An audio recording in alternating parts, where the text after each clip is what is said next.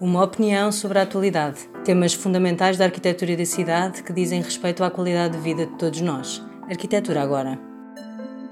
A propósito, Marquises. Hoje teremos connosco Nuno Dias, arquiteto da Câmara Municipal de Lisboa. Ceci n'est pas une marquise.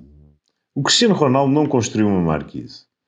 Marquise, ou marquesa, é uma varanda ou galeria vidraçada anexa a um edifício maior.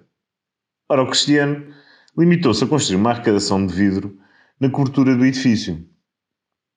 Se tivesse construído uma marquise, o Cristiano não teria feito mais que grande parte dos portugueses fizeram ao longo dos anos.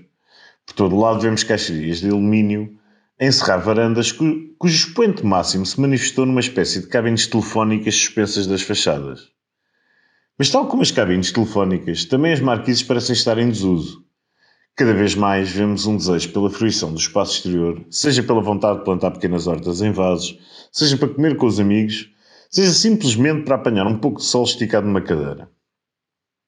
Contudo, o legislador parece pretender salvaguardar um eventual futuro encerramento destes espaços.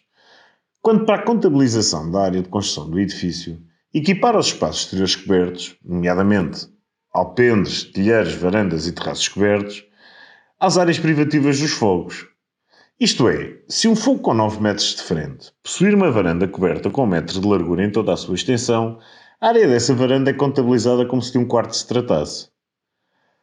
Logo, pelo facto da área de construção do edifício estar usualmente na base do apuramento dos índices que estabelecem os limites da construção, percebe-se que a existência de espaços exteriores cobertos se encontra fortemente condicionada.